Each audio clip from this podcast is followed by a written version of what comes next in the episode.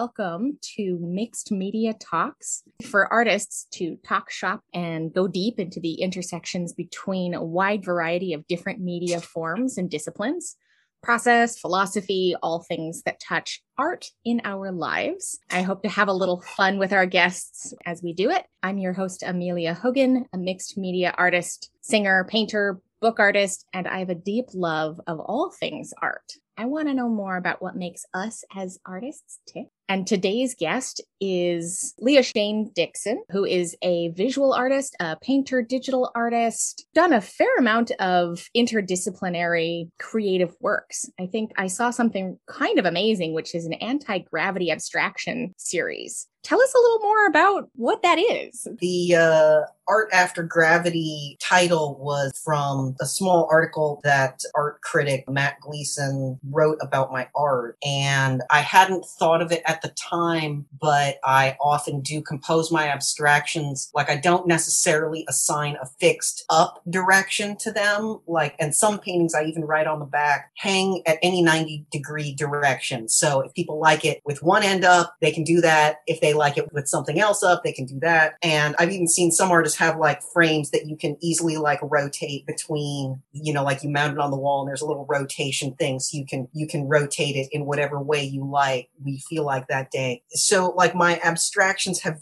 been verging into what feels like abstract landscapes. And so like, yeah, that lack of a fixed gravitational point is present in, I'd say most of them. There's a few that are starting to have like a specific up or down, but there's definitely a lot of the ones that I've made recently that are, you know, anti-gravitational but you know kind of landscape based in a sense. Like they're starting to coalesce. It's it's kind of coalescing out of the void and like some atoms are starting to stick together and have, you know, localized bits of gravity, but not an overriding sense of gravity. Very cool. So let's maybe start at the beginning because we haven't really had a chance to talk at length and get to know one another more casually before the pandemic. So, uh-huh. what is one of the things that really started you on a journey for doing this more fully in your life. What was that pivotal moment for you where you're like, yeah, clearly this is what I'm supposed to be doing? Well, it, I think from the earliest days when I was like a tween and teen. When I was a tween, I started drawing just with pencil and paper and mostly did little, you know, trying to copy little cartoon characters or later on when I got into D&D, I would like try and draw my D&D characters of different kinds, dudes with great armor and a really nice jeweled dagger and like a sorceress and uh, stuff like that. But then by the, by the time I got into high school and going to the LA County High School for the Arts where I was beginning to explore lots of different media beyond just pencil and paper, I discovered how I had this this memory of being in my room and there was this one album side that I especially enjoyed listening to that had some tracks with this kind of driving beat. And so I'd be working with my pastel or sometimes paint and just like having color sort of erupt on the page. So kind of doing this in time with the music and kind of honestly just kind of being transported away. Mm. And without going into a whole lot of detail, I'll just say there were some things I really wanted to be transported away from going yeah. on in my life. And so it was a direct vector into a world that was stimulating but not threatening and that was under my control. Sure. More or less. I'm not strict control because sometimes I'd be like, I'd create something, I'd be like, wow, I don't necessarily like this and I don't know what to do with it. Or this surprised me, or I had no idea it would turn out like this, but it was still, I could still navigate those things even when the result was not what I expected or hoped for. So yeah, it originally began as a way to travel without leaving my room. Mm.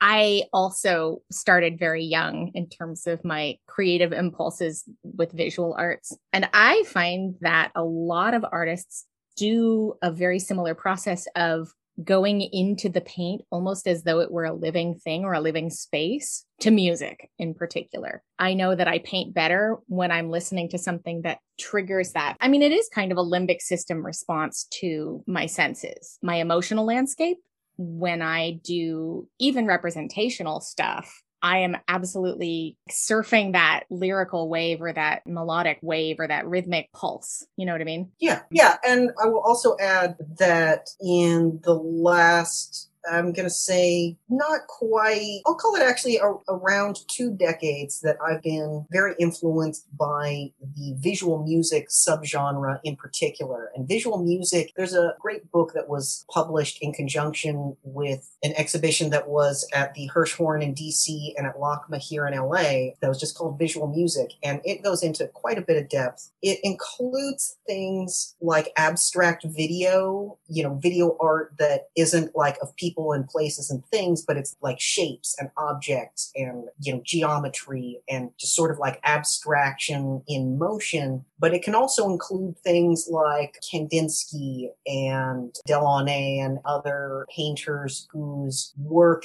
can evoke things that are similar to music and ideas that can also be expressed musically, like the idea of, of color, color chords and color harmonies. Mm-hmm. And if you take your paintbrush and maybe you have a big fat, like a three inch paintbrush and you just go juk, juk, juk, juk, juk across canvas or the page or what, whatever you're working on, like that has kind of a rhythm to it when you have something that repeats at an even space. So that has really brought that relationship into focus for me over time. And it's something that that I aspire to bring into pretty much all of my work. And even, you know, I'm anticipating a return to more digital processes in the near future in the next six months. Mm-hmm. And I've been doing a little bit of digital, but I'll be getting a new computer sometime in the next six months, and that's going to open up a lot more possibilities. I'm along on some older technology, and I've mostly been doing paint for the last five years or so. It's been 90% plus paint based for me. Mm-hmm. But even once I get back into digital, and it'll be more likely that I include elements of my photographic work and recognizable imagery, even when I'm using using representational imagery, I think about it in a way that's sort of similar to me to music composition. Like maybe there's a background that's like the da,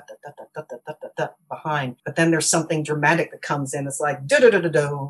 The composition has a way of expressing itself in a way that feels musical when things start, when the pieces start to come together. It yeah. feels kind of musical to me. There's movement in abstract work. I, I was yes. having a conversation with a friend the other day who just totally doesn't understand modern art and abstract art. Like for her, that's just not, that's My like, she was like, I could do that. Right. And she said, well, I could do that. Why is that special? Yeah, and I thought about, I, of course, don't think that way at all. And I am a huge fan of Jackson Pollock because of that movement of his own physical self in the process of the creation of the work. So it's like a combination of dance and music with a canvas. It's combining yes. multiple kinesthetic elements and auditory elements through rhythm and pattern and composition to create a lot of and to carry forth that movement visually. And I just, I find that translation totally fascinating. Like that's immersive to me. I couldn't, I explained to her why that's so fascinating to me and how and she's like, I don't like Picasso at all. And I could do that and I could do blocky stuff. And I was like, yeah, but nobody really could accept a person who has such a deep understanding of visual media and the why behind every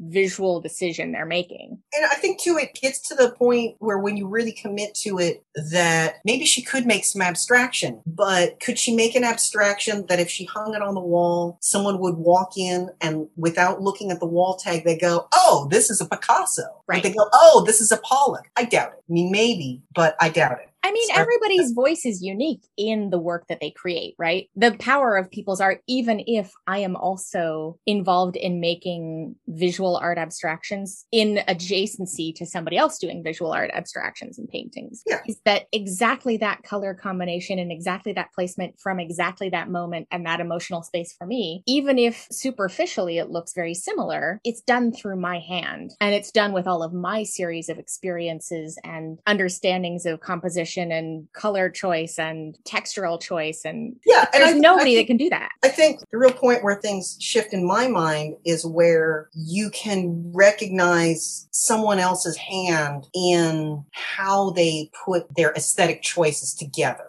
Mm-hmm. It's one of my favorite hobbies is to be able to, or, you know, hobby or skill is to be able to recognize someone's work without having someone tell me who made it. You know, that happens when it could be a combination of any one of a number of factors. I'm starting to see a lot of through lines, even between like my work that's in different media. It's got a different surface texture to it, but I put them together on the wall and I'm like, oh yeah, these are totally still members. These might be cousins in one family and these might be the other branch of the family, like with my digital and my painting, but they are related. And I, I'm hoping that over time, and especially as I begin to undertake works that do more active combining both the analog world of things like paint and the digital world in the same object. I'm hoping that in time people will begin to see the through line yeah. I mean, like my paint work and my digital work. When I was going through art school, I learned a lot about the languages of how to communicate about what's happening with art and intention. Mm-hmm. And one of the things that I thought was really interesting is the power of an abstraction is that it is only enough of a framework so that people can place all of their experiences onto it as a symbol. It can mean a dozen things depending on who's looking at it and who's interacting with it and feeling about it. Like Rothko's color fields are a fascinating example for me about that because yes, other people can do a color field, but nobody else could have done that in that time point in history in exactly that way on that scale, such that everybody looking at it would feel something so drastically different from the next person walking into experience with it. And that's really interesting about why I think abstract art is so impactful and so important. I will also add one of the things I really do try to build into a lot of my work is what they call the pareidolia effect. Oh, I- it's where you look at a cloud and you might go, "Oh yeah, that cloud looks like a dragon or a castle or a sailing ship," mm-hmm. and someone else looking at that same cloud might think, "Hey, that cloud looks like Ethel Merman or SpongeBob. There's a certain quality where it can suggest a number of different things by replicating certain kinds of structure.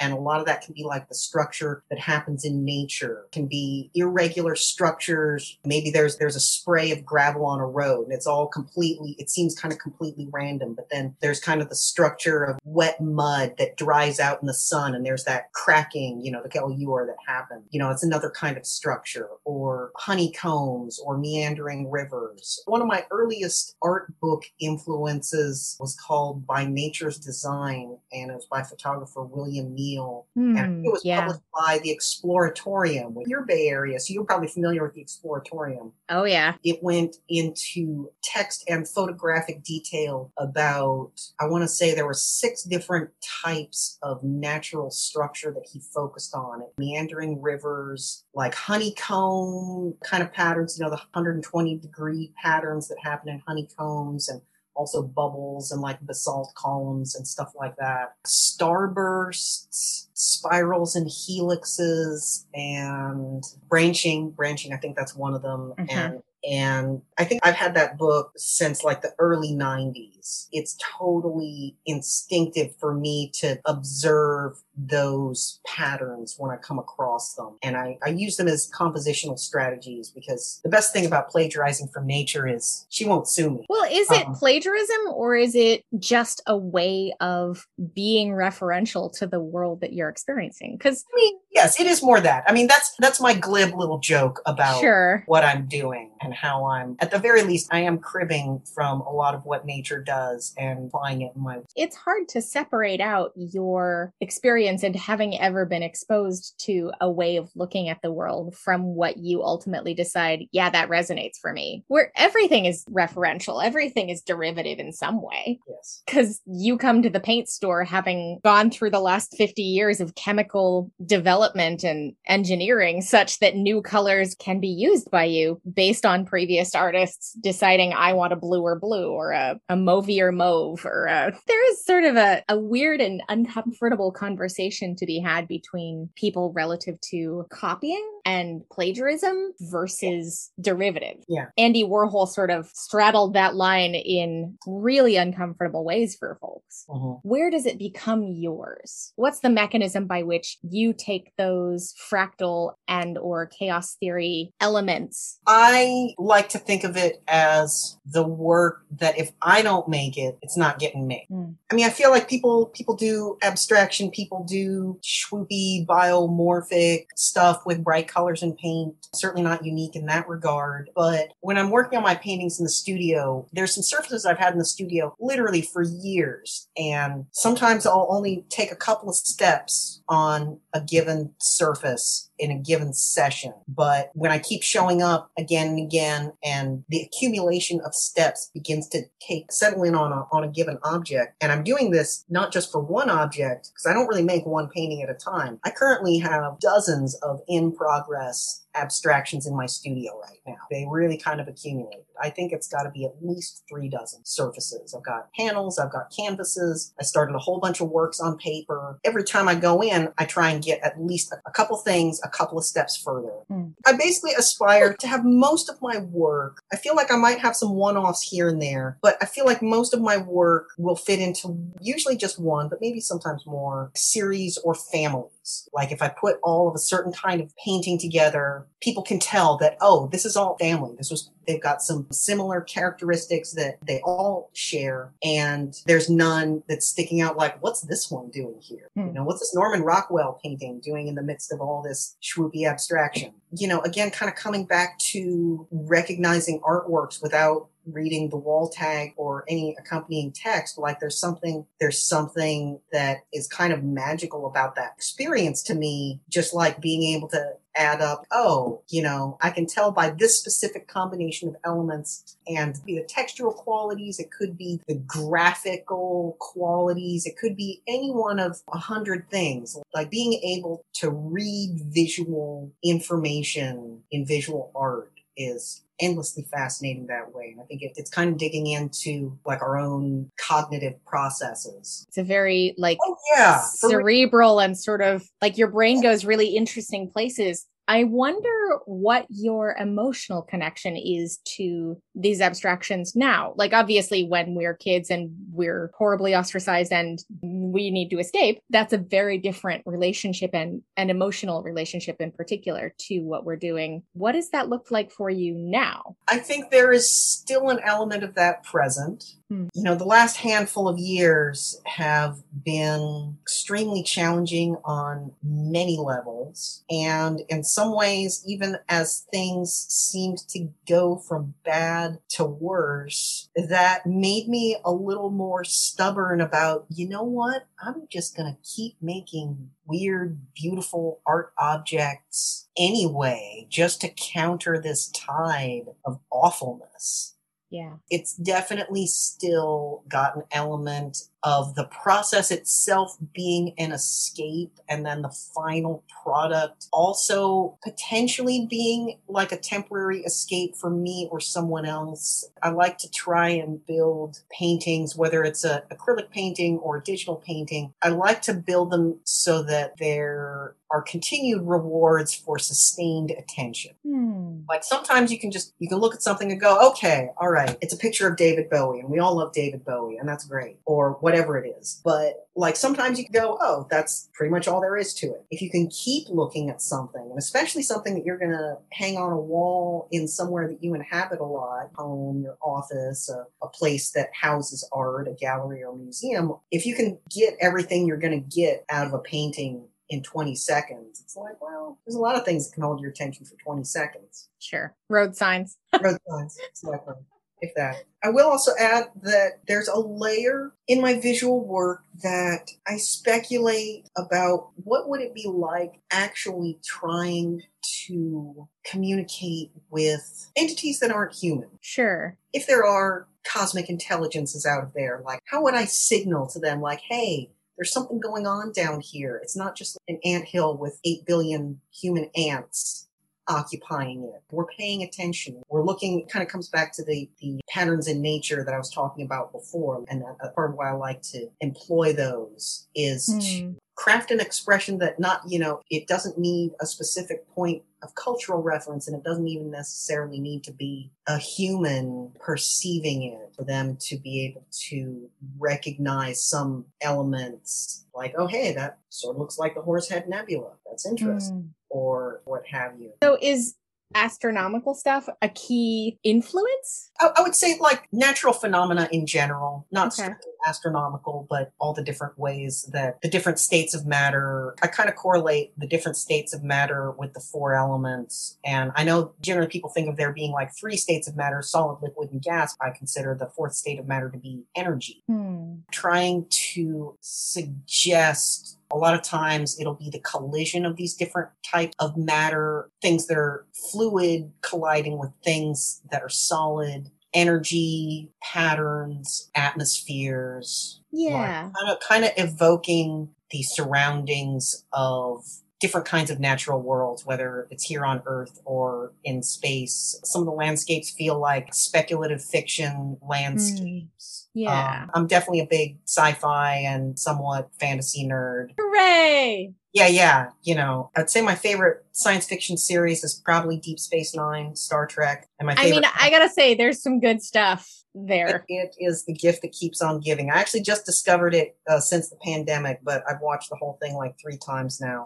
And then my favorite fantasy series has got to be the Lord of the Rings movies. Yay! And, um, you are in good company yeah, I, I sensed that we had a simpatico of that. So yeah. So yeah, it, it all kind of goes in there. So when it comes right down to it, there are themes that keep coming back as a way to invest in a future that is hopeful. And I think the Roddenberry and in particular Star Trek, subsequent Star Trek spaces are a vision of the future that is hopeful and that we kind of as humans especially need something to look out and forward and around us to and for. And that brings me to key concept that really helps me commit to a life in the arts, to a life as an artist, is that if we're going to have a better future, we need to envision a possible better future. Mm-hmm. And all the arts can be brought to bear on that. We've definitely reached the point where our technological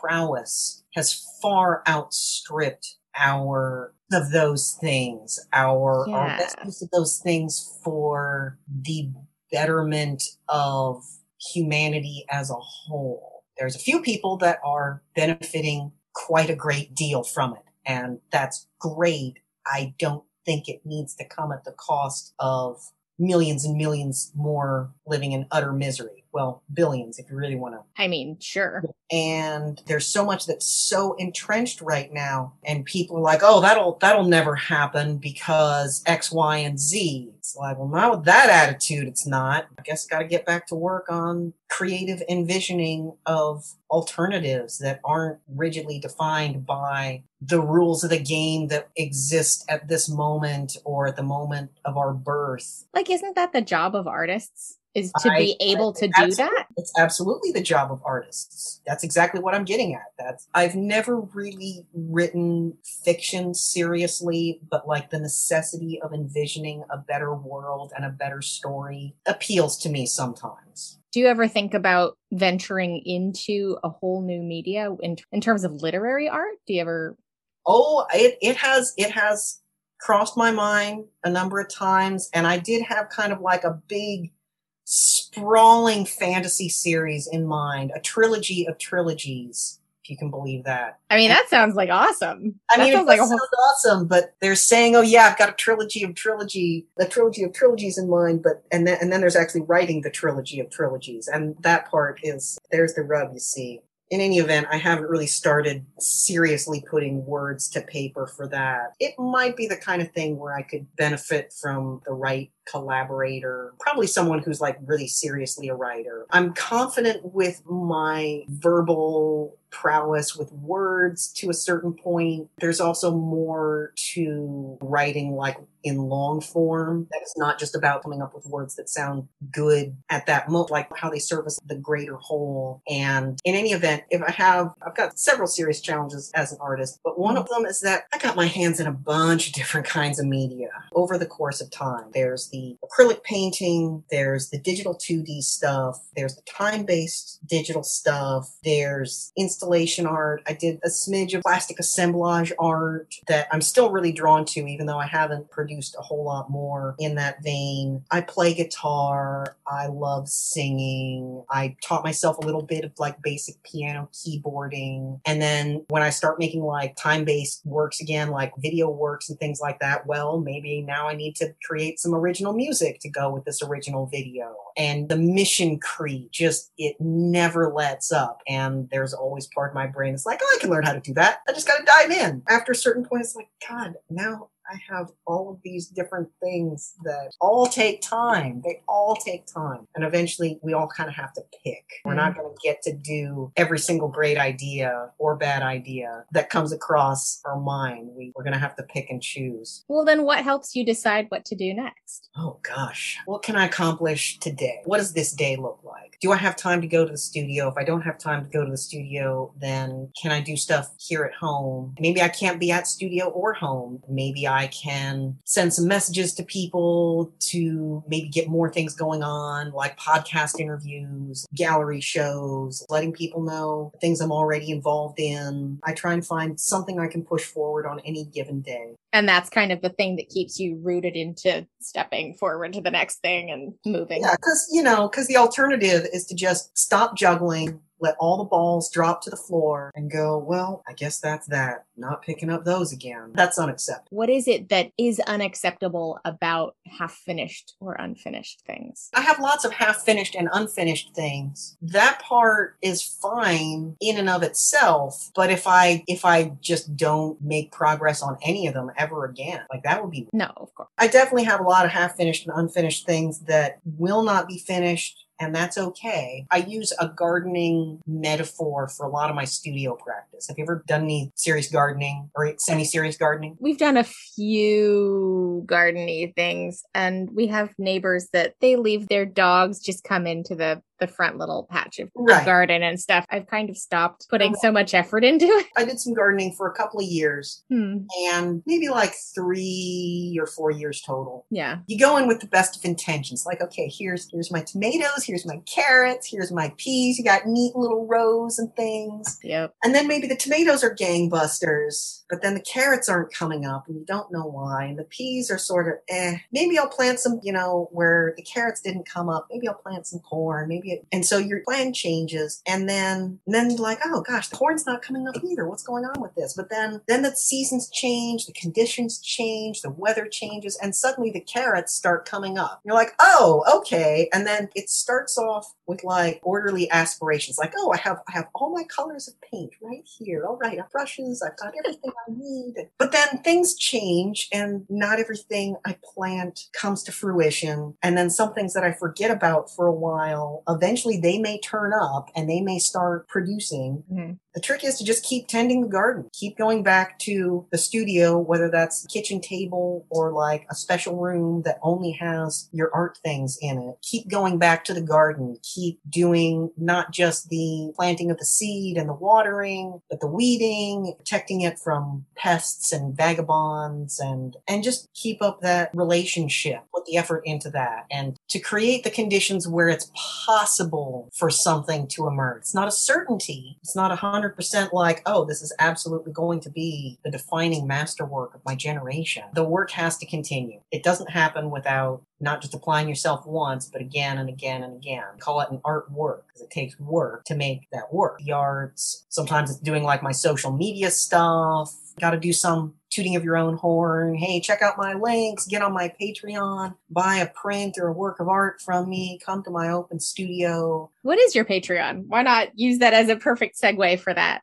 Oh yeah. Oh well, my Patreon. I think it's at patreon.com slash Leah Shane Dixon. I have had it going for I guess about a year as I kind of did a soft rollout of it at the beginning of the year. Starting to be a little more assertive with that. At the Patreon, I'm trying to do a number of things that kind of go into more depth. I do lots of studio updates of works in progress. Uh, sometimes I'll show little process videos that show different parts of the actual material process that, or processes that I use frequently. Mm-hmm. I'll full res digital art things that are just for the people on my Patreon. Just trying to go into more depth and writing more about all the things that kind of go into my art life. It's more depth than can be found on the social media, the Facebook page or the Instagram. And I'm happy to have people there too. Yeah, the the patronage aspect really does help as a motivating factor, not just because like, oh hey, I've got a little bit of money coming in every month from this, but also it's knowing like, oh, I've got so far I know most of the people that are on my Patreon being able to envision like specific people like, oh yeah, Leah's gonna see this and Mark is gonna see this and Vinny is gonna see this. And like I can more concretely picture that segment of my audience. Yeah. And and I feel like it's also helping me maybe get a little more organized for like if I want to publish a little art book one day, like self-publish a little art book, I'll have things that I wrote all along the way to reference. Like I'll be able to look back and kind of see this sort of accumulation of the documentation of my work and practice in a way that goes into much more depth than I put on social media. So you mentioned a couple times about something being beautiful. I sort of wanted to poke that a little bit and ask a little more about what do you define as beautiful and what makes you know, something beautiful to you? I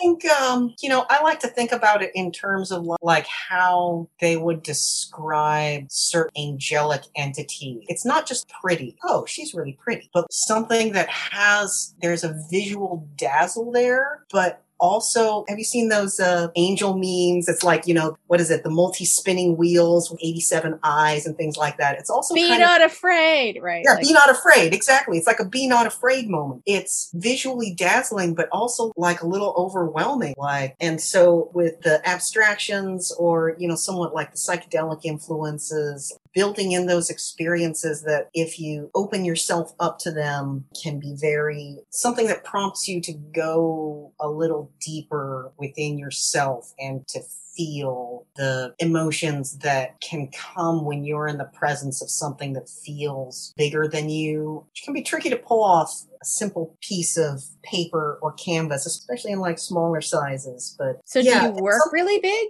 generally speaking? You know, like how big do you up, work? I'm training up to larger work. Okay. In, in, painting, there's an exponential kind of the bigger the painting gets, the more you can't just look at it up close. Like when you're close enough to actually apply the brush, there becomes instead of just the view when you're up close, there's the view from when you're way far back, and then another view when you get up close to really begin to see the fine details. And I just I feel like there's a lot more that I feel like I should layer into larger work. I'm working on some large surfaces right now, but none of them are anywhere near completion. Not even 25%. Yeah. For the most part. I struggle with really um, big works, big pieces. Yeah, I'm, used to like five by seven panels, tiny little things. Yeah. Because for me, when I'm doing acrylic paintings, I'm not really that much into digital forms for the most part because I really do like the tactile experience. That's a really big element to what I get into 2D art or even 3D or experiential or installation work is I like feeling something physically and viscerally. If I have that removal from the act finished work in terms of my hand in it,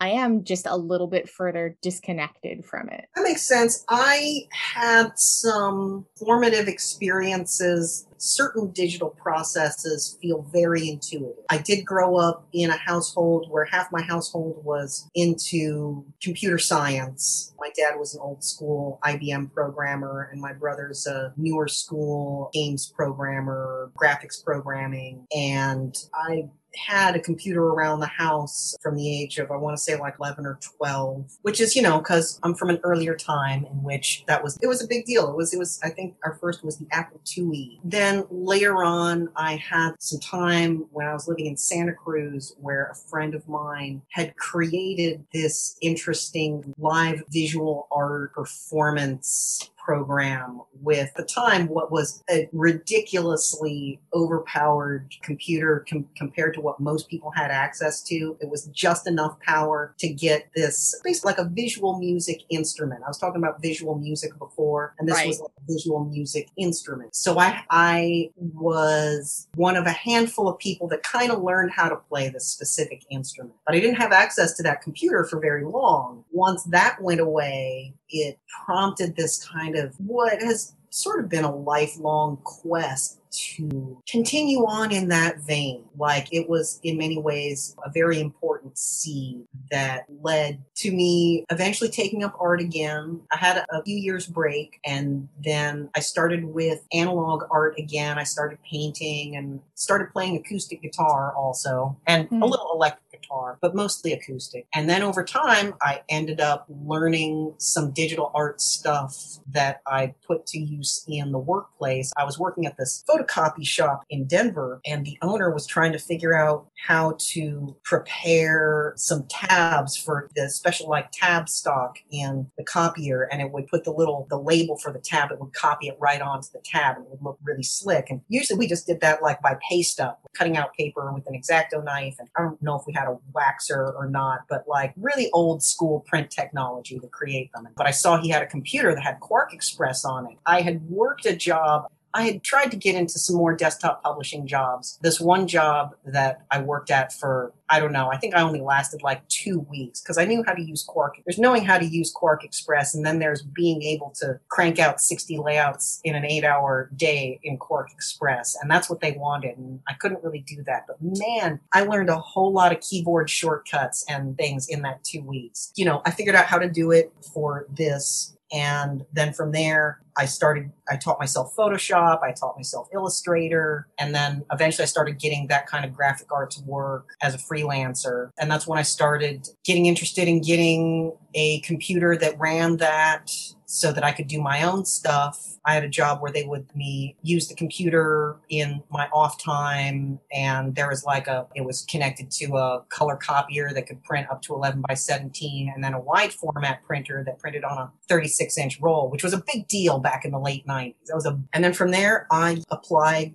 to go to Pratt because I wanted to go to a real art school, but I wanted to go somewhere that I could have the foundation year, do my drawing and painting and sculpture and the foundation practices, but ultimately major in some kind of like digital art thing. And that's what I went there for. There's definitely a through line of all these little things along the way that brought me to where I am now. I totally relate to what you're saying about the visceral nature of paint and mm-hmm. when I started this this collection of paintings that I've been working on for the last 5 years or so, I had gotten to a point where I was both very frustrated with what my computer was capable of and increasingly incapable of, and I was also just flat broke.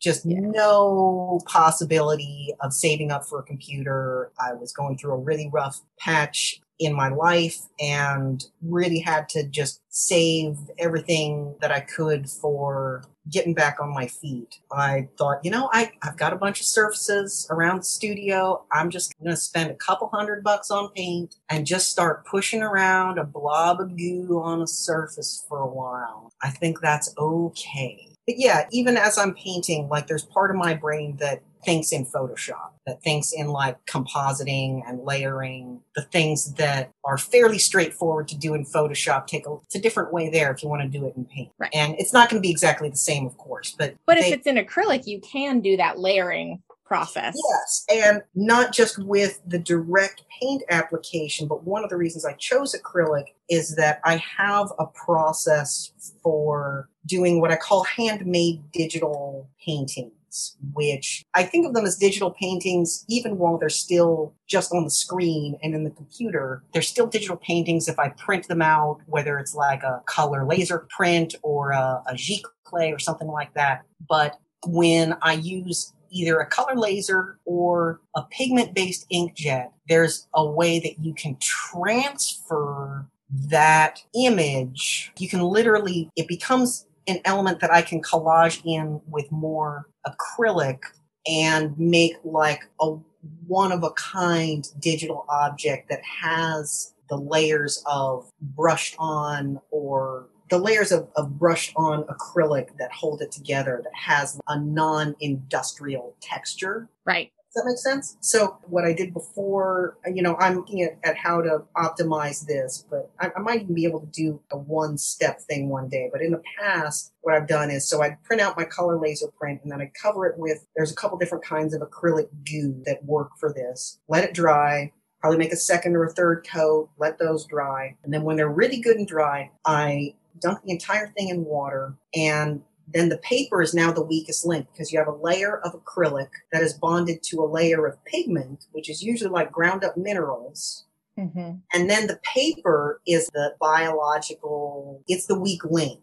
All it needs is a little paper and a scrubby sponge, and it starts peeling right off. And then you have this thing that's kind of, I call them fruit roll ups because they kind of feel like fruit roll ups. Right those can exist on their own, but they can also then be wrapped around canvas or panel. They could be adhered to, if I have an acrylic painting on paper, I could adhere these digital collage elements into my analog painting. That's where I'm hoping some future compositions are headed.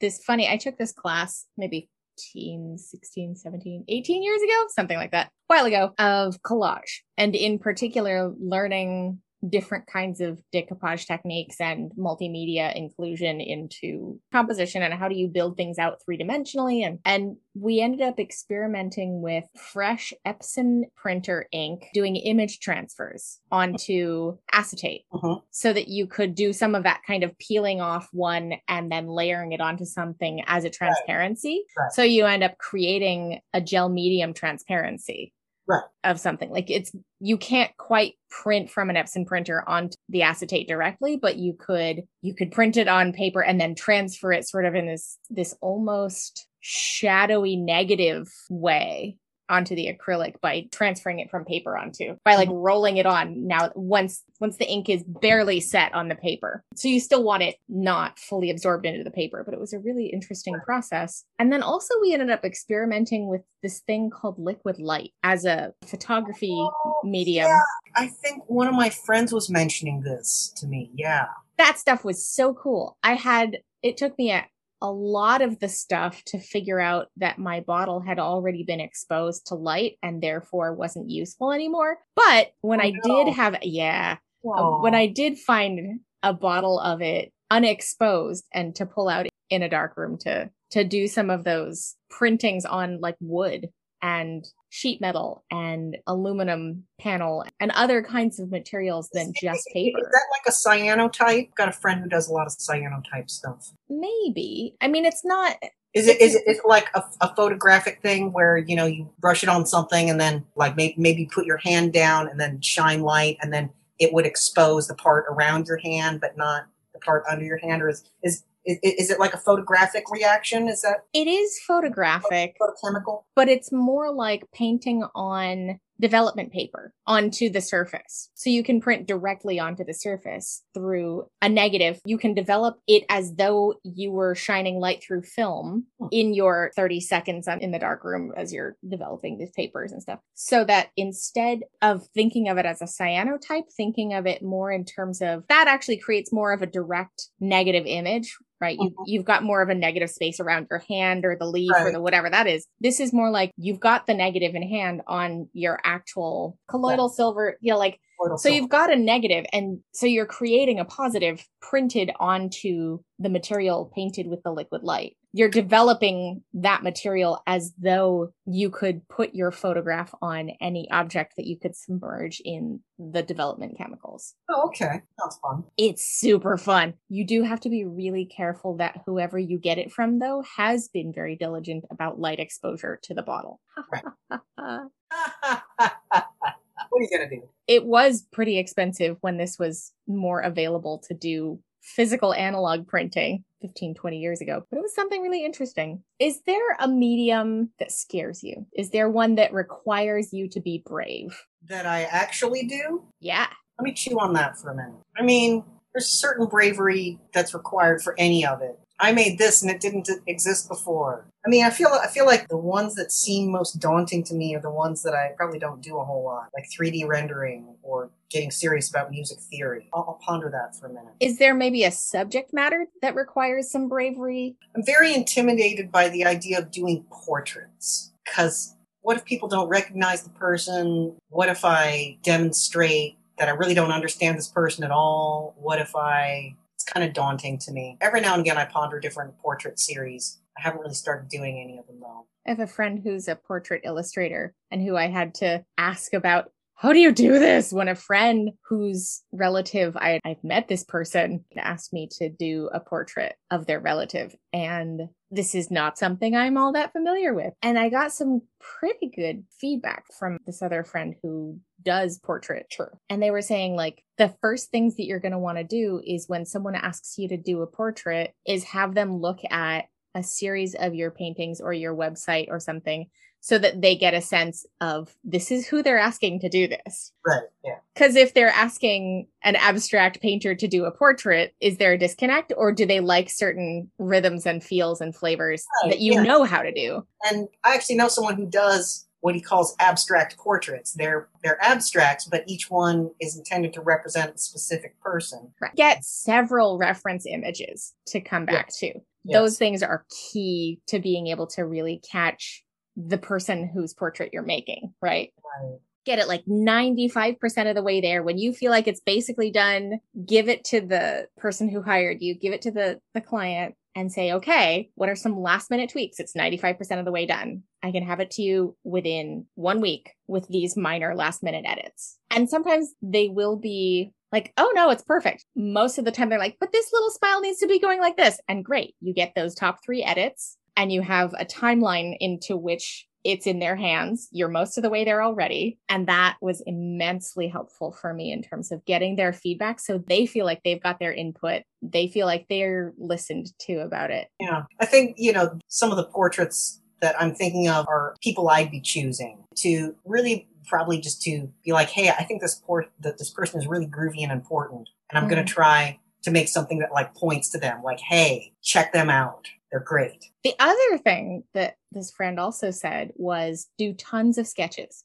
Tons and tons and tons of just sketch that person, sketch that feel, sketch, get used to the rhythms of their features and their proportions. If you have enough reference imagery, let's say it's a famous person, a celebrity, someone that you you really feel had a huge impact for you, that's a public figure of some kind that having those reference points that you've then got into that rhythm of okay i've done like 10 sketches 20 sketches whatever. You've got enough of a of a, a formal education background that that'll that'll get your juices going maybe. Um, I, I, feel like all, all the things i'm thinking of that, that feel like they take bravery are things i'm not currently doing although you know i mean it took some doing for me to really lean into the paint it has taken a certain stick to itiveness and you know there were a couple times where i walked into my studio. And I'm like, none of these are any good. And to like come back from that and go, okay, some of them are pretty good and some of them could be better. And I'm just going to keep working on them until they continue to improve. I feel like songwriting would be really challenging. Like, this is my song. And either I'm going to sing it or I want you to listen to it or want you to sing it. Like, that's, I don't know, that's, that feels like, it feels very personal. It's all personal. Yeah. It, it, I think just about any creative pursuit requires a certain degree of bravery and, you know, just like accepting that a lot of people are going to scratch your heads and be like, but why? Why do you need to do this? Like you do a hundred other things, you know, and also because you, you usually can't do pretty much anything else while you're creating. Maybe you can, you know, TV or radio or something on kind of in the background. I don't know. Some people can have like conversations with people or whatever. Some people would find that distracting. While I'm painting or while I'm playing guitar, while I'm doing digital art, I can't really be doing just about anything else. There's a lot that you have to opt out of in order to opt in, whatever mm. it is you're making. And that, yeah. can, that, that can be disheartening at times. Yeah. Well, then you started we started the conversation touching on your beginnings in terms of art. What would you tell to either a younger self or to someone just starting out with this process of finding their creative stuff? What would you say to them? I would say discipline is remembering what you really want organizing your choices around what you really want. I'm a fan of switching mediums when I get to a creative logjam like sometimes you'll get to just dead end and you feel like the current stuff you're working on just isn't doing it for you and, it, and it's causing you more frustration than anything. You know, switch mediums. You know, it's good to have a couple that you're comfortable with, but in extreme cases, switch to a medium that you have no experience with whatsoever and explore that for a while because there's something, a liberating thing in that time where you don't really know what you're doing. So you don't know that you're doing something wrong. I would say think carefully before signing on the dotted line to take out tens of thousands of dollars of student loans. I would say find what art and artists are already happening in your local community. Even if that's just maybe you live out in the middle of nowhere and there's one coffee shop that has art on the walls. If they ever have any events where, you know, someone has put some fresh art up on the walls, go to that event, talk to the artist, make friends with other artists of other different kinds, and especially ones that are in whatever your region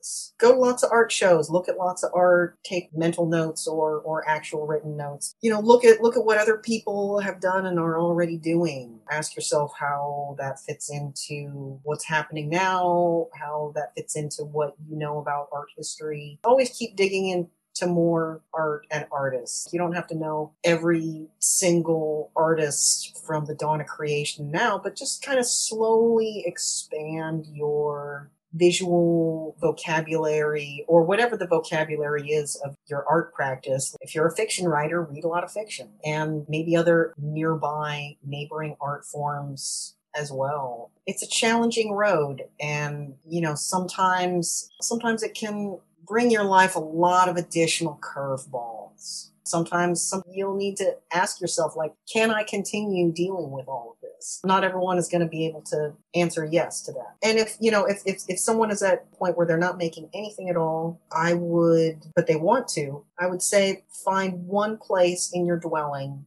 where just the stuff related to your art resides that might be one table, one table where you have your writing stuff, your visual art stuff, a small keyboard if you're a musician that wants to play keyboard. Find one place that you can dedicate to just your creative process, however large or small that is. And try not to let the rest of your life spill into that space figure out what your muse is like and try to arrange things so that they'll show up more often. Like that might mean having a window with natural light. It might mean maybe if your muse is like cats, like maybe you can start putting out food for like the neighborhood cats and you know, maybe you'll get some cat visitor. Maybe you can get a cat if you have the means to get a cat. It's going to be very different for each person, but listening a lot to your intuition, try things on for size, if it doesn't fit you, if it's not your thing, try something else on. If you're not successful in by whatever metric, personal metrics of success, if you're not feeling it in one medium, try another medium. I find that there's so many different ways that people can engage in creative art.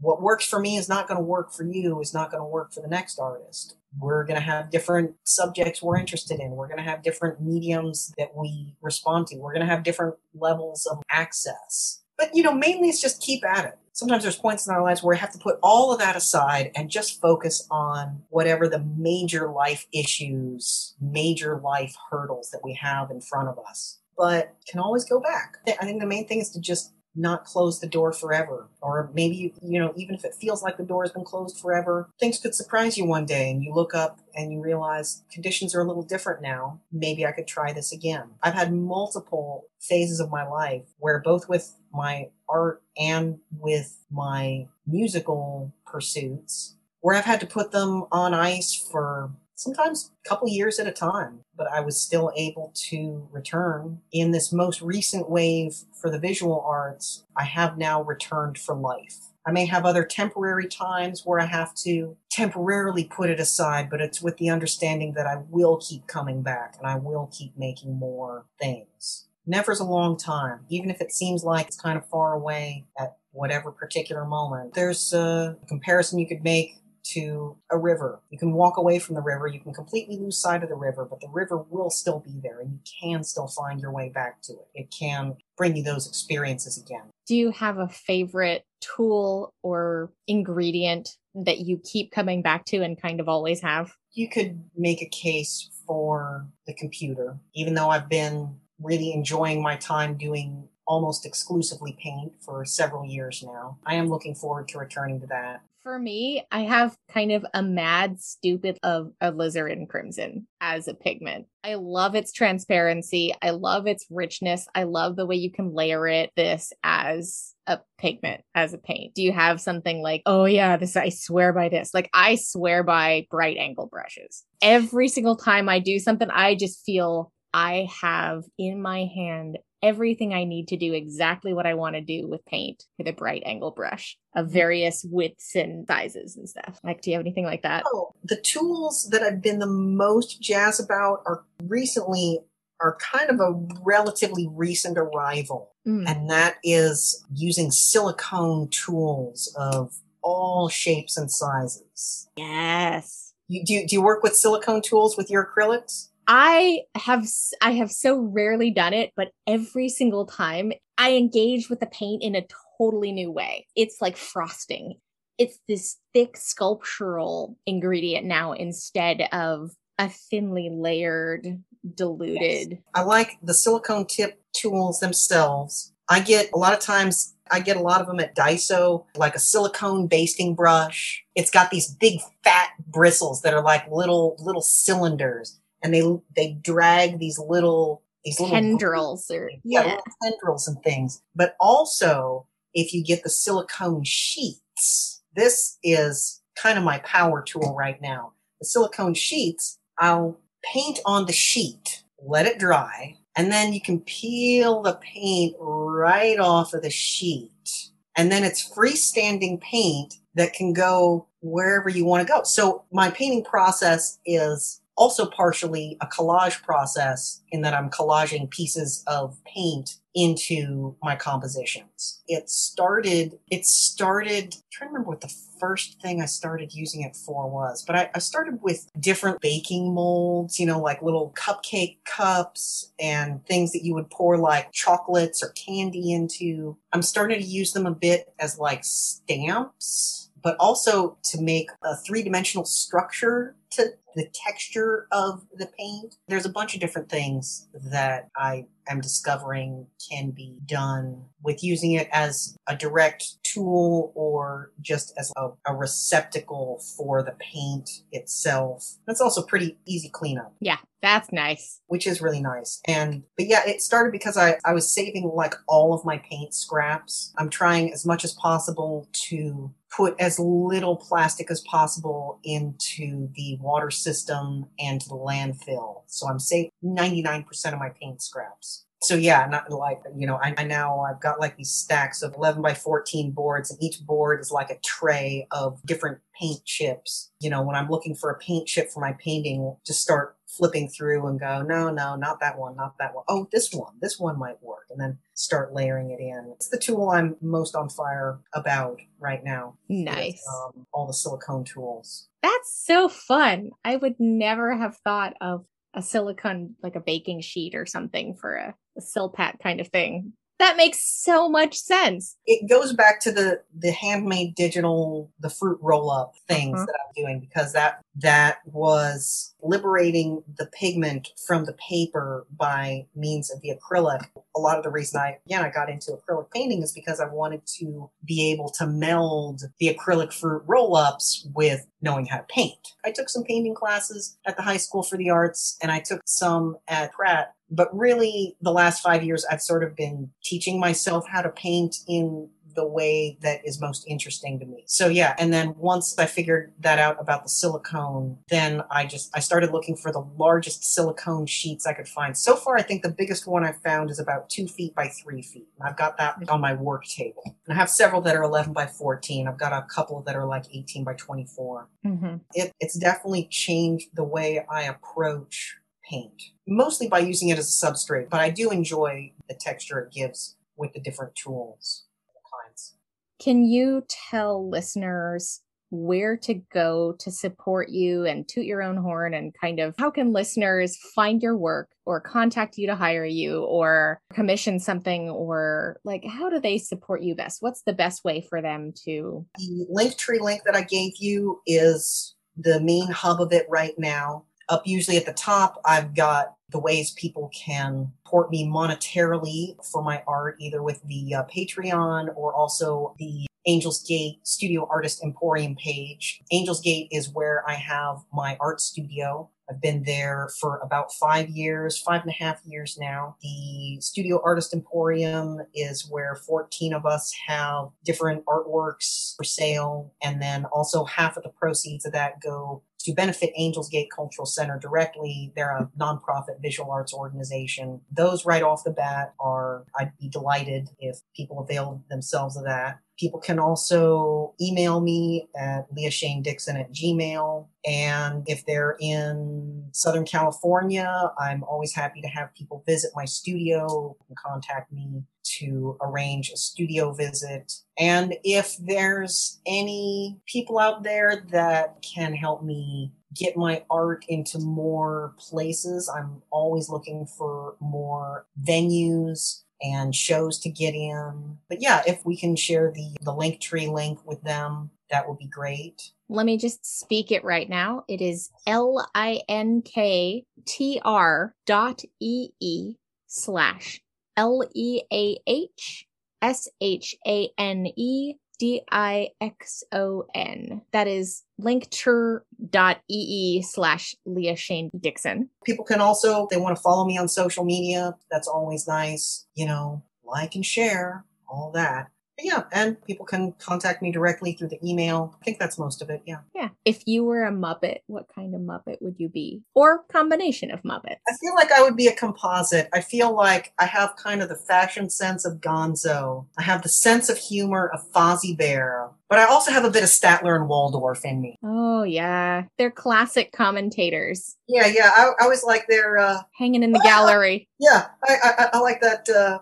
the one that goes, Well, I thought it was great. Yeah, it was pretty good. Well, it was all right. Yeah, well, there were some moments that weren't horrible. Well, actually, it was not that great. Well, I think it was actually really quite bad. I thought it was awful. Boo! Boo! Anyway, they, where they go from to hating it in like the course of 15 seconds. Curmudgeonly dudes. Yeah, I would say I'd say if I had to pick one of those, I think it would probably be Fozzie Bear. Oh, they're also great. I love yeah. I love them just as an appreciator of their creative influence on the world mm-hmm. and their input on how a couple of generations fundamentally related to performance as just go in because you love it. Mm-hmm. Just do it yeah. because you don't have to be great. You just have to really love it. And that that was a very genuine approach to life that I really appreciated seeing on the screen as a youngster. I also appreciate the theme song anytime I'm getting ready for any art show or any event that I'm putting on. It's time to play the music. It's time to light the light. I will often be humming that to myself as I'm grinding through the work in preparation. I love it. Yes. Thank you so much, Leah Shane Dixon. I really appreciate you taking the time with me on Mixed Media Talk Patreon page to support the artists. And you can find at www.patreon.com slash mixed media underscore talks. Thanks so much.